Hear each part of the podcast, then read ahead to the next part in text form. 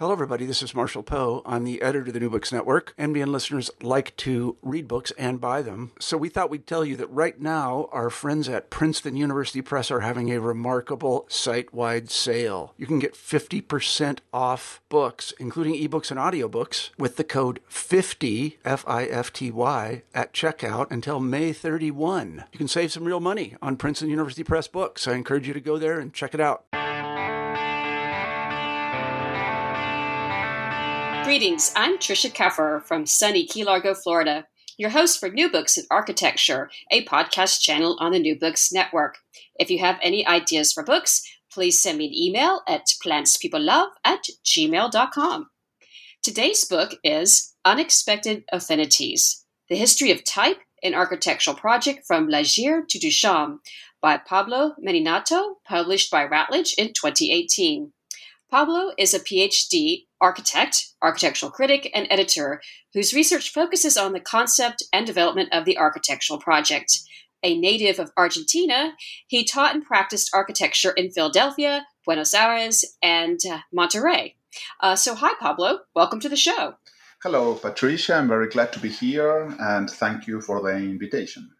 Well, let's start with what was your motivation for uh, writing this book? How did it all come about? So, uh, my book is about two interconnected issues. Uh, first, it basically is about uh, the architectural type, uh, of, often also reserved as typology, which are terms that we use very, very often in architecture and all the design disciplines, but so often it is hard to grasp their true meaning.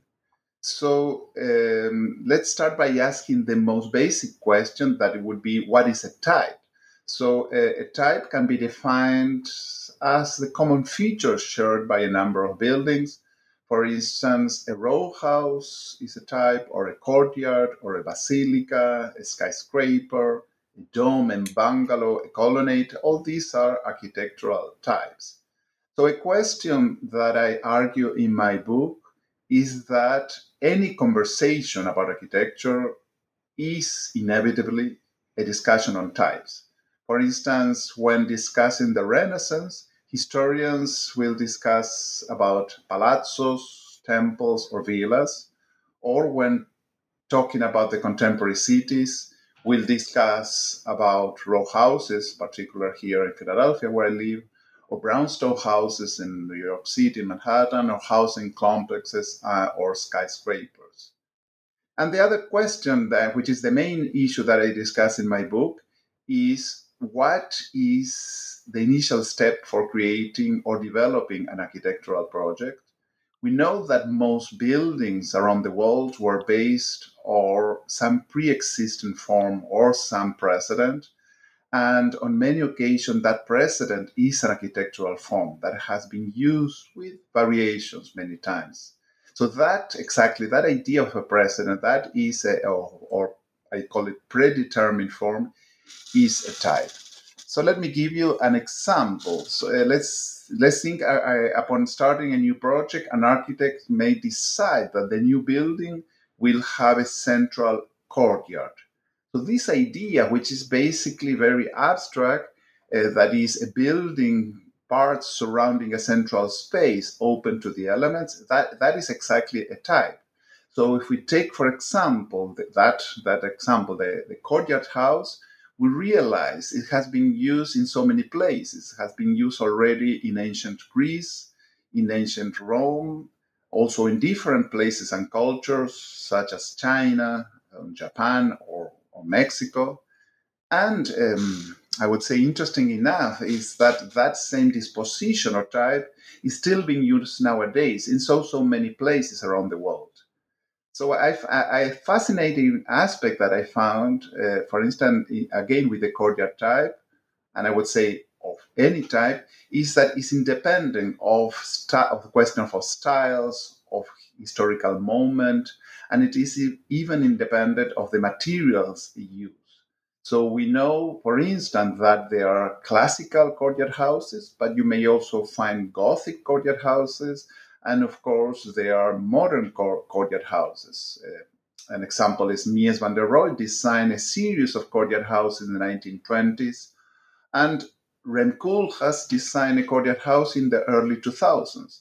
While all these projects are very, very different, and they may have different materials or different technologies, different proportions or colors, they all have something in common. That is, they all have a central open space. Therefore, they all belong to the same uh, courtyard uh, type. So, uh, if that sort of introduction or, or, or definition of type was clear enough, I can comment very briefly on the structure of my book, which is divided into three parts. Uh, so the first part is a historical survey that is on the use of the term type in architecture. So I trace that to the late 18th century when a French uh, thinker and architect named Quatremère de Quincy defined the, the word type or the term uh, type for the first time.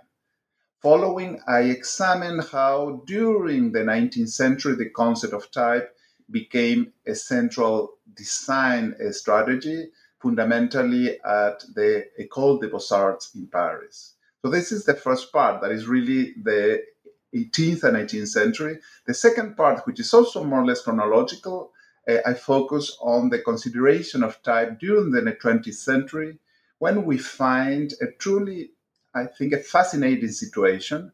While in the 1910s and 1920s, most modern architects strongly rejected or ignored the use of type in the design process.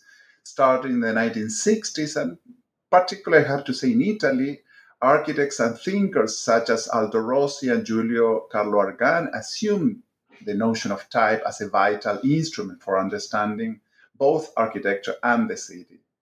And, and they also propose something very interesting that it relates to my book that they consider type as a tool for developing the architectural project. So back into the 20th century, we real we noticed that in 40 years, the concept of type went from being completely neglected and rejected to become the most radical and controversial subject that defined the discussions and debates on architecture and the city after uh, the 1960s. And finally, is the third section of my book, where I examine uh, different ways in which type can be used in the design process. Uh, in these cases, the architect starts by adopting a type and subjecting it to various, something that I call alteration mechanisms uh, and for example, some alteration mechanisms are distortion, so you adopt a type and you proceed to distort it, or variation of scale or juxtaposition. And I exemplify these mechanisms with projects. Quite, I, I want to use very well known architects uh, or examples or case studies uh, such as by Michelangelo and Gaudi for distortion, Boullée and Rem Koolhaas as examples of magnification, or John Hejduk and Casa Malaparte on juxtaposition, and, and so on. And the last chapter, I examine the affinities, and that's where the title of my book, between the tactics of the ready made, that is, uh, as conceived by Marcel Duchamp, and typological displacement, that is, the uh, when a type changes its meaning not by changing the form but simply changing the location or the placement of of that uh, of that form.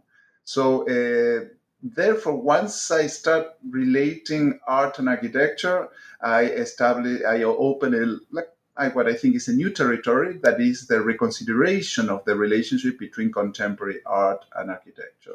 So I think this pretty much covers the main points I discuss in the in this book. I don't know if you have any uh, question, Tricia. Yeah, well, let's see. Um, why do you start the book with Laugier? And and I'll say for those, they know that I'm uh, landscape architecture. This is architecture, even though we're all you know interrelated. But uh, can you tell me more about him uh, and why was he um, included in this book? Well, that's a very interesting question. It's really where the story begins. Uh, let's remember that during the 18th century, we find the first definition of type within the architectural discourse. Uh, it is a moment when uh, society had a lot of interest in the idea of origins. So suddenly there we find that at this time period there are books on the origins of language, on the origins of humankind, on the origins of culture, and so on.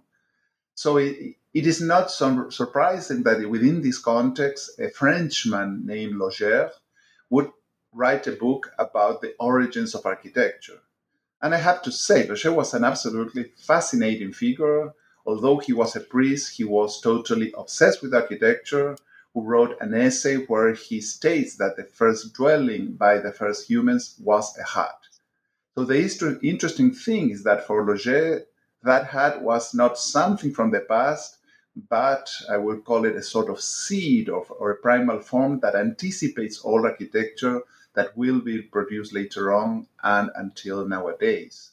So, in other words, Laugier was anticipating what I call it the sort of original DNA of architecture, an idea that is obviously derived from genetics, that the essential characteristics of humankind are being passed from generation through generation through traces of DNA. So the same idea, a little bit, this obviously simplification, but that, that was the idea that uh, Laugier was arguing that there was a continuity in the uh, architecture being uh, developed from the from its origins till nowadays.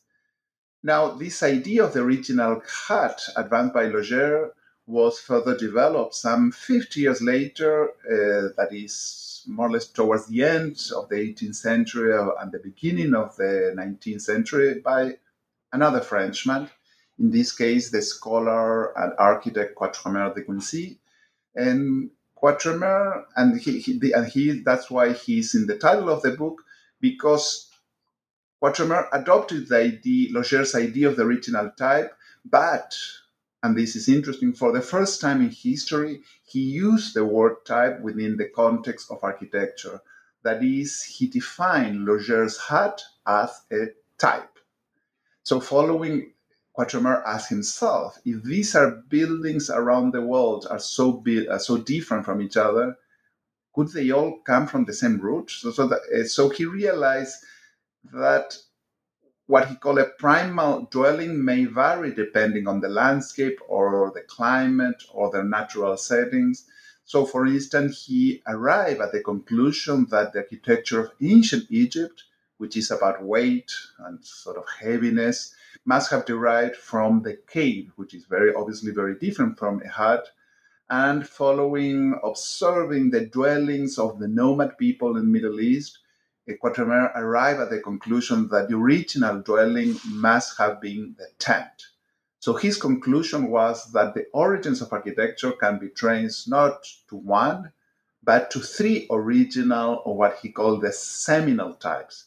The hut, which is the antecedent of Greek and basically most of European architecture, the cave, which is the antecedent of Egyptian architecture, and the tent, which anticipates the light architecture of uh, the Far East, of places like China and Japan.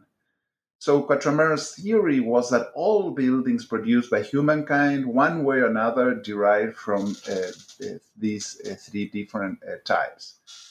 Uh, so the interesting thing about Laugier and Quatremère theory is, and with the idea of type in general, is that on the one hand it relates to past forms and is really rooted in the past but on the other hand is something that is constantly changing constantly evolving. So let me give you example uh, and just to give you an example a colonnade which is again is a, a very very common uh, form used and used over and over. And sometimes i use the italian which is also used in english the word loggia and both colonnade and loggia are, is a semi-covered space where that has columns on one side. So we know that there were colonnades in ancient Greece, that they became popular during the Renaissance. And during the 20th century, Catalan uh, architect Gaudí created some tremendously original colonnades in Barcelona. And just to go to nowadays, contemporary architects, and for instance, Santiago Calatrava designed some very quite remarkable colonnades. So all these examples that are very, very different in terms of style, colors, and material they all belong to the type uh, colonnade. And all these, obviously, uh, Quatremère was discussing basically concepts and ideas, but it was anticipated by Quatremère that is when, that the uh, forms that derive from the past are continuously being evolving and they will be continually uh, uh, evolve uh, forever. So I, I, think that, that that is sort of the the main reasons I start the, my book uh, focusing on uh, Quatremère. Well, you know, I was thinking when you were talking about you know the hut and everything like that. You know, recently in the news. Um, they were talking about kids and how they like to build pillow forts and uh, I remember as a kid, you know, we're going out in the woods and and we like to um, build forts, etc., and everything. I, I, don't know. I don't remember being taught how to do it or etc. But do you think that's some kind of um, uh, primal instinct that we have as people to uh, like build shelter? Yes, I, I think uh, when the I think shelter is so so associated with humankind. The first thing that uh, that defines us as human is that we alter nature for creating our own habitat. And the way we alter uh, nature not only affects the uh, the the context where we live, but it affects ourselves. So we are not different to the places where we're sorry we're not indifferent to the places where we live.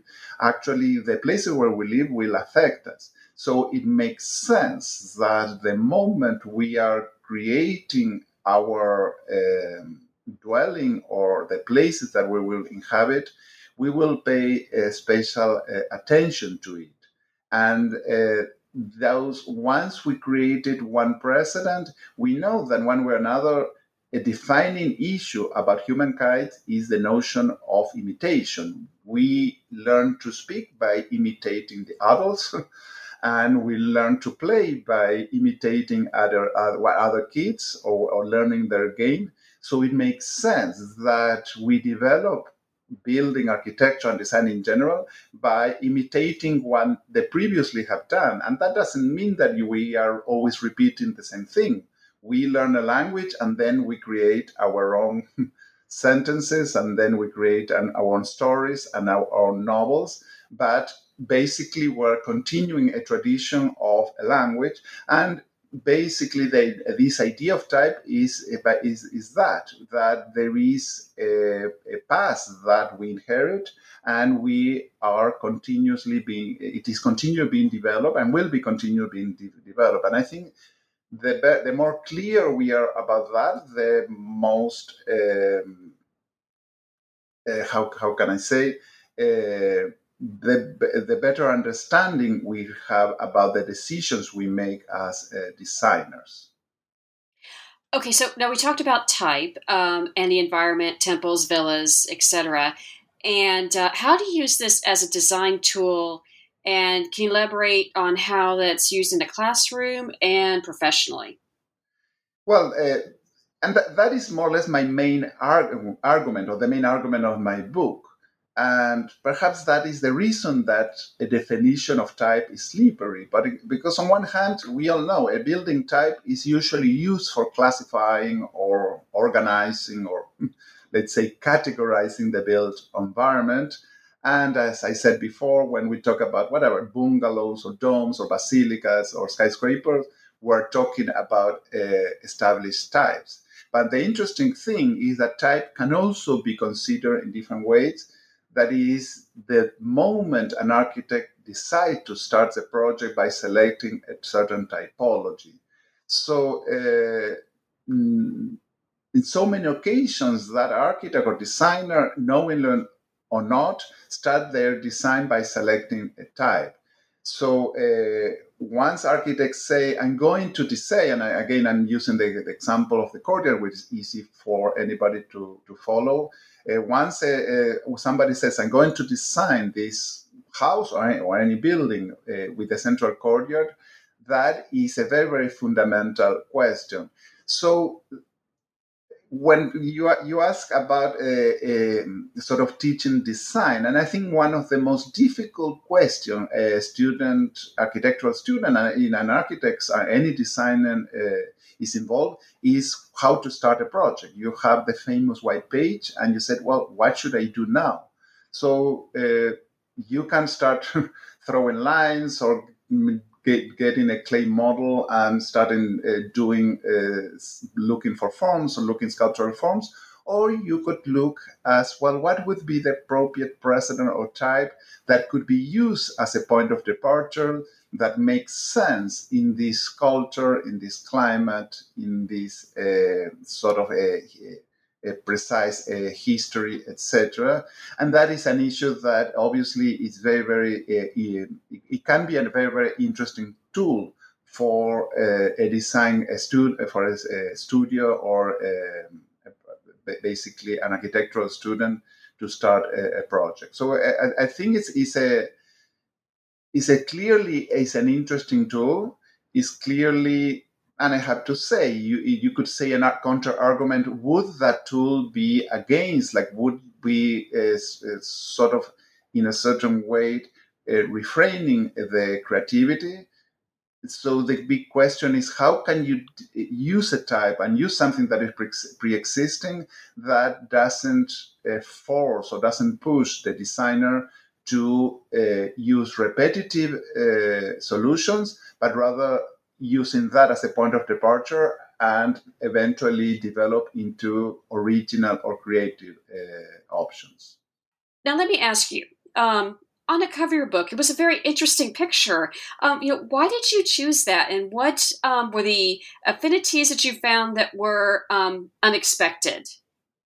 Yes, the, the cover that you're referring is basically a collage or a montage uh, in the background, it has a, what I was referring to before, a, a loggia or a colonnade designed by uh, uh, the architect Aldo Rossi. This is in Italy. This is a housing project.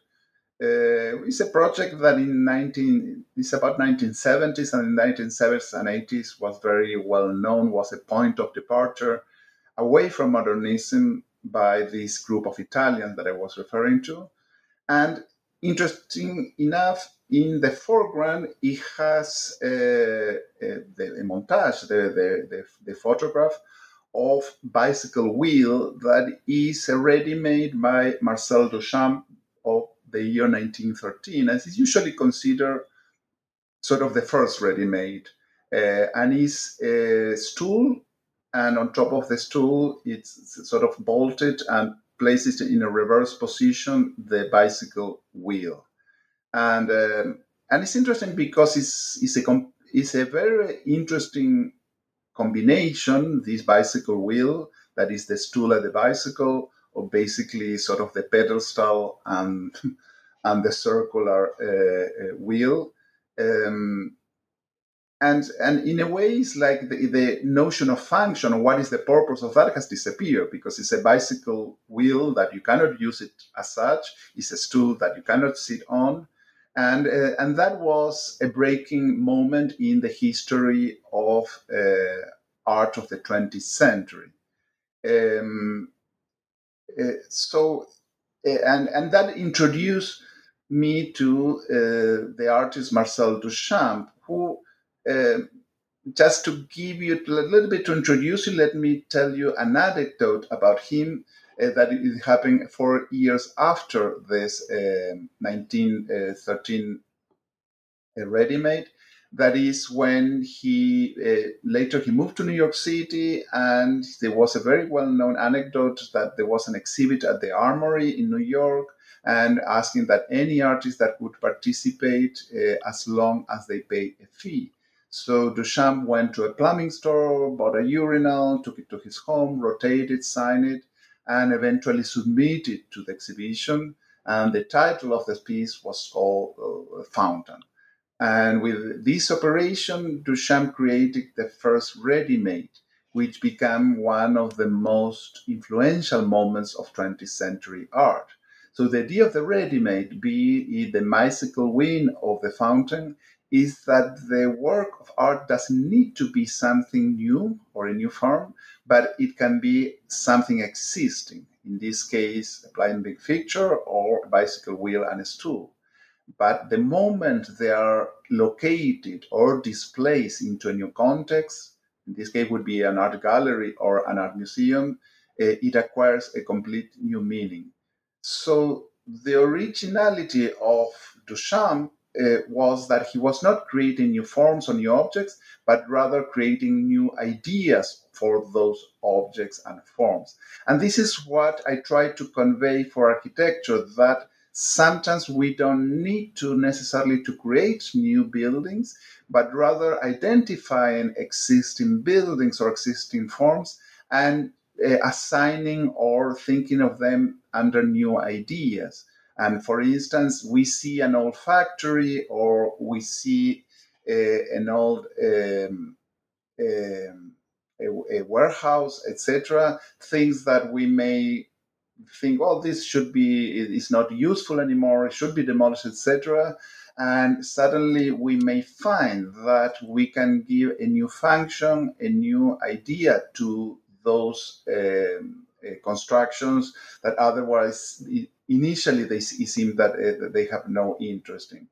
Uh, so, uh, and what Duchamp made me think what happened when the architectural project doesn't consist in creating new architectural forms, but rather selecting an existing form and relocating or displacing it into a, new uh, context. And I have to say, and, and this made me think a lot and made me went back to look into history. And among other, one of the main uh, things I teach uh, together with design is history.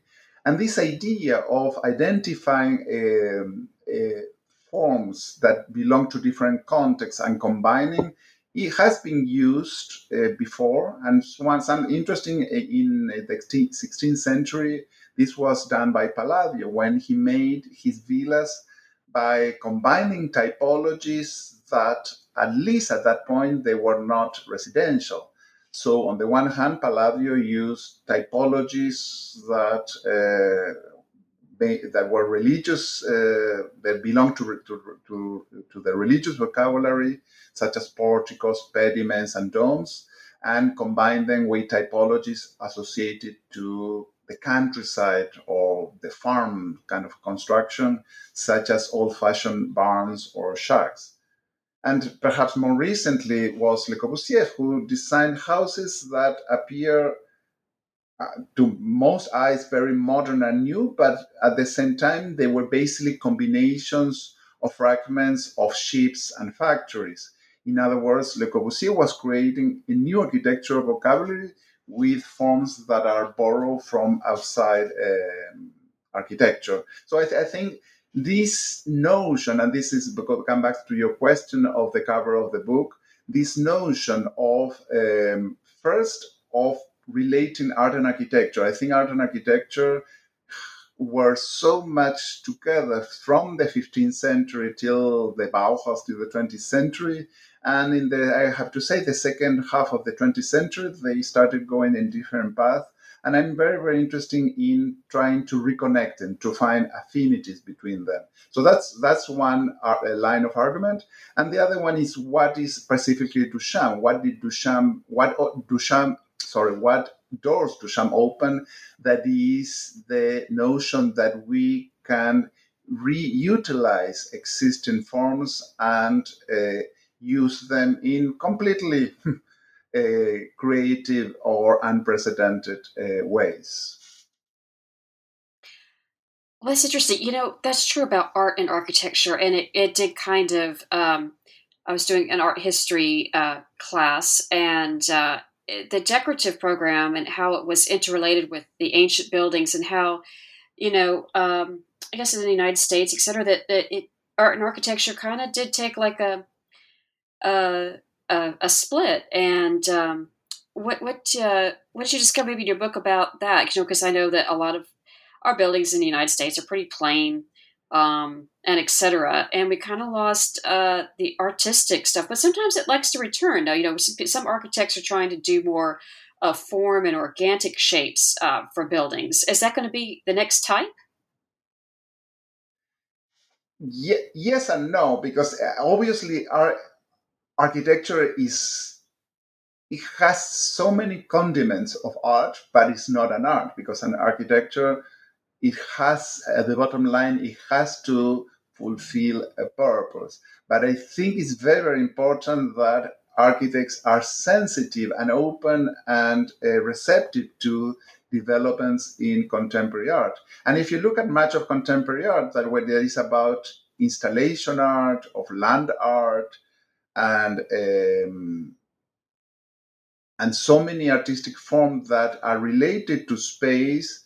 Uh, I, I, think architects can really, really look at those and learn from from those uh, examples. Uh, obviously, there are moments and moments. If an architect has to design a museum in a place where the budget is very very generous, I think is one condition very very different that if that, if that same architect has to design a community center uh, in a, in a, let's say a not affluent area. So uh, we have to be, and it's, it's hard to put everything under the same umbrella of architecture.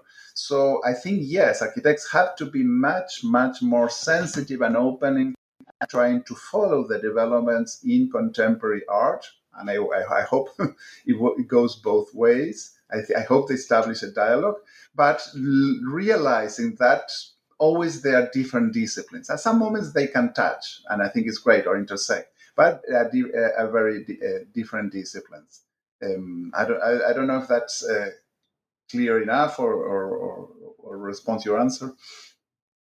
Sure, that was kind of an off the cuff kind of question, not, not exactly always related to the book, but you know, so I keep it keep it casual here. No, no, um, and, and, and, I have to say, and that, that is exactly the kind of questions I would like I like to raise in the book because it's it's like uh, one of the things I argue for, which is something like an oxymoron, that is the the opposition between originality and repetition, and um, uh, and and this is has been a tension that has been on, on and on, like since both in art and architecture, when an artist is okay to repeat or imitate something, and when it is not. And since modernism, the idea of repeating was something that became like a bad word. And suddenly, someone like Duchamp really challenged that. I said, well, sometimes you can repeat a form, but actually, the way you present that form, it will offer a completely new meaning and sometimes could be as controversial, if not more than if you create a new form. So, my point is like, why don't we cannot open our mind and sensibility to those options that contemporary art is offering uh, to architects. Yeah, I was kind of thinking of you know recently they've had like a lot of um, uh, as like I said, I'm say landscape architecture, but they had David uh, or, or oh gosh, what's his name? This is bad. Uh, Gehry, um, the famous architect, and Frank, he was Frank talking Gehry, about yeah. Frank Gehry. Oh gosh, yeah. that's so bad. Frank Gehry, that's right. Yeah. Um, and, and and how you know he's trying to like you know introduce clients to very organic forms, but still it's still a hut at the end of the day. It's just a it's just a pillow fort in the air. yeah. Uh, so it is it is a repeat, but uh, I guess if anything's got two sides and a roof, it's kind of a hut. No, and and it's interesting because Frank Gehry, in many ways, he's has been very very original but up to what point can you continue being original? And if you look much of his buildings now, they are repetitions of his own architecture because you see a building and and you want to call it his style or his uh, sort of design approach or whatever, but you see a Frank Gehry building and you immediately identify it as a Frank Gehry building. So one hand you say, well, it's original because it's different from what other architects have been doing in many ways, not in everything, but in many ways. But at the same time, is creating its own family of buildings that are you can classify them and put them all in the same kind of uh, war, um, shelf. That is, all these are all the uh, Frank Gehry buildings that they all look very much alike. So again, they, there is a component of originality, but also clearly there's a component of repetition. So he's now a type. he's creating his own, yeah, in a way, yes. It's, it's a different way of uh, understanding type, but yeah, there are many common features that are being repeated over and over. And yes, I, I think you can perfectly Uh, uh, categorize or organize all his buildings and say, well, they all have all these commonalities, so they all belong to a, a kind of a, a, new type.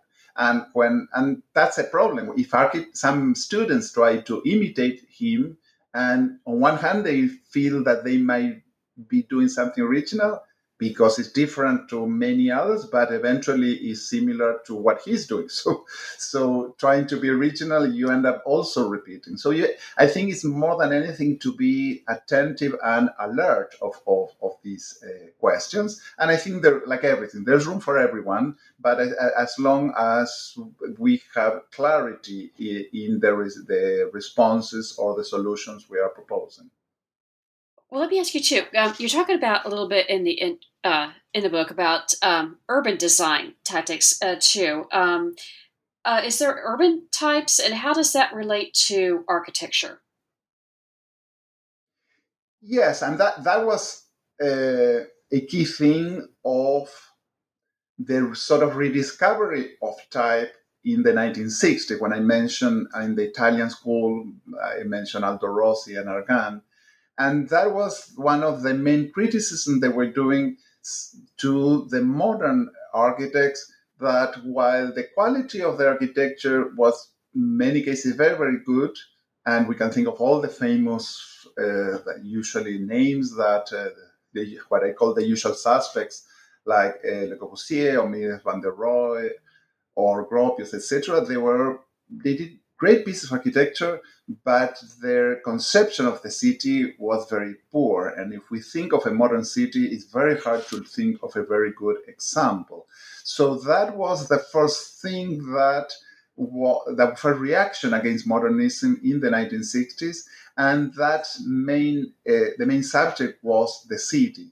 So what was the this nine uh, Aldo Rossi proposed is let's rethink architecture based on the city. And how is the city composed? By a lot of little interventions that are repeated. And what are those interventions? Are types. So if you look at any Italian city, and then for that sake, uh, for any uh, city in the world, it has a lot of housing that are very, very similar, and occasionally a building that is different. Uh, in the sort of from until 18th century, that different building was usually a church or um, or some kind of important civic civic uh, building like an orchestra hall or something like that. Now later, that different building would be a museum or a city hall, etc. But uh, so uh, what uh, Aldo Rossi and others propose is a new reading of the city based on type and identify which types are prone to be repeated that are mostly or houses or small shop, etc., that is okay if they are very, very similar one to another. And just to think, I'm, I'm in Philadelphia, and uh, 60% of all construction of what you call building inventory is a row house. And if you look at those row houses, you say, well, many are homes, but many are whatever, uh, ice cream parlors or hairdressers or restaurants or offices or whatever. So the idea of it's impossible to understand a city like Philadelphia if you don't accept or, or first uh, identify that notion of, of that specific type that is uh, um, uh, the row house. So in, in other words, it's practically impossible to think to have any discussion about the city without identifying those the different types or and you may think the most important type of the 20th century that is the skyscraper. So in most cities uh, it's impossible to think about them without understanding that suddenly there's a vertical type that has completely different sort of considerations and uh, qualities than other typologies. So i, I think any discussion about uh, the city has to consider or has to uh, include a consideration of the notion of type or and typology. Well, uh, Pablo, uh, it's been a, a, real pleasure having you here on today, and this has been most interesting. I've, I've really never thought about type. Well, you know, I have another question. So, before I do this, uh, where do you think type is going from here? What's going to be uh, the next type? Well, a type is very hard to invent. Usually is a process that an architect finds a new solution and is later imitated. And that solution sometimes it comes from the sheer, let's say, creativity of the architect, but it's usually a response to uh, the needs of society. So now we're unfortunately we're living in the middle, middle of a pandemic, and I could see that there will be new types of urban spaces and buildings that are a reaction to that. And uh, and the notion of working and living in the house, we may find new kinds of hybrid typologies that integrates working and living in the same place or thinking about whatever restaurants, everything that we that now all those places that now are closed in most of the country and most of the world will need to be redefined. So th- this is a fascinating uh, moment in this case. Uh, in this case, uh, and I think unfortunately I have to say.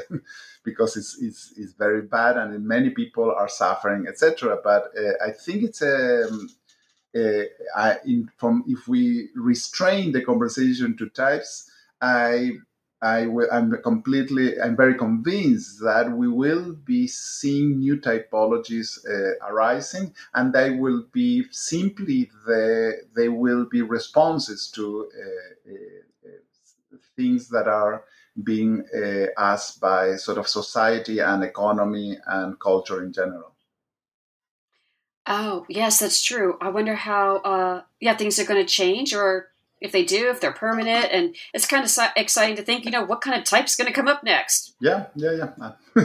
I, I, I, cannot, I cannot tell you because I, am not very good forecasting, but I, I cannot tell you which types will be coming. We can guess, but I'm sure there will be new typologies emerging. That sounds so cool. Um, well, uh, Pablo, again, uh, you know, thank you so much for being here today. I really appreciate your time and, and coming on this show. The book is is really awesome, and for um, for our listening audience, you're just going to have to uh, buy the book so you can see the pictures and the cover. It's really really nice. Um, so, Pablo, uh, can you tell the audience uh, what are you working on now? Um, well, I'm to be. I'm glad that you asked because I'm very very excited with uh, my new project. In this time uh, these occasions, I'm not doing this by myself, but together with a colleague. His name is Gregory Marinic, uh, who teaches at the University of Cincinnati. And we're working on a multi year project on informal settlements in Latin America. Uh, we are proposing, sort of developing a, a book that will examine how contemporary architects are developing new and original uh, urban design ta- tactics towards enhancing the quality of life of people living in what we can may call shanty towns or slums. So to this end, we are pairing one architect and one city. So we are concentrating on the works of Alejandro Echeverry, who has been working with much success in the slums of uh, Medellin, Jorge Jauregui, who has been uh, working on interventions in the favelas in Rio de Janeiro. Uh, Flavio Janches has been is working in again in the slums in Buenos Aires. Tatiana Bilbao in Mexico, and uh, we go all the way to the border where Teddy Cruz and Fonna, Form, Fonna Forman are working on the border region of San Diego, uh, Tijuana. And I have to say, as I was saying, I'm very, very excited about these projects. Uh, and for one, is that is for the first time, uh, practically in history, that architects and designers in general are paying attention to the living condition of the most poor or deprived uh, segments of the population. And again, as I told you, I, I like, I, I always refer to history, but if we look at the principal architectural treatises and writings, from Vitruvius to the Renaissance and to nowadays, we realize that architecture, and I have to say as a discipline, hasn't paid much attention to those living under con- the conditions of extreme poverty. And I find this tremendously remarkable considering that nowadays one out of seven people around the world are living in slums. And I'm thinking, what if medicine would only cover people? uh, diseases for the middle and upper class and not paying attention to the poor would be inconceivable. So I think it's finally that the architects, urban planners, and landscape designers and designers in general are finally realizing that uh, dealing with these questions, although they are difficult, although they are complex, but I think it's absolutely necessary. And I think we, we have a lot to offer to uh, enhance the living conditions of these people. So I could go on and on, but I thought I, I, thought I thought I gave you a good uh, a good uh, introduction to the subject. Oh yes, that sounds yeah. It most definitely, you know, that everybody deserves um, attention and um, decent, clean uh, housing. That uh, just decent, clean housing can prevent a lot of diseases and problems too, just in and of itself. So uh, as soon as we complete the book, I promise the first interview with, will be with you. okay, I'm going to hold you to that. Thank you. Um, and uh, for our audience, I'm going to tell them the name of the book again. It is Unexpected Affinities The History of Type, an architectural project from Laugier to Duchamp, pub- uh, by Pablo Meninato, published by Routledge in 2018. And again, I'm Trisha from sunny Key Largo, Florida, your host for New Books in Architecture, a podcast channel on the New Books Network. If you have any ideas for books, please send me an email at plantspeoplelove at gmail.com. And thank you for listening.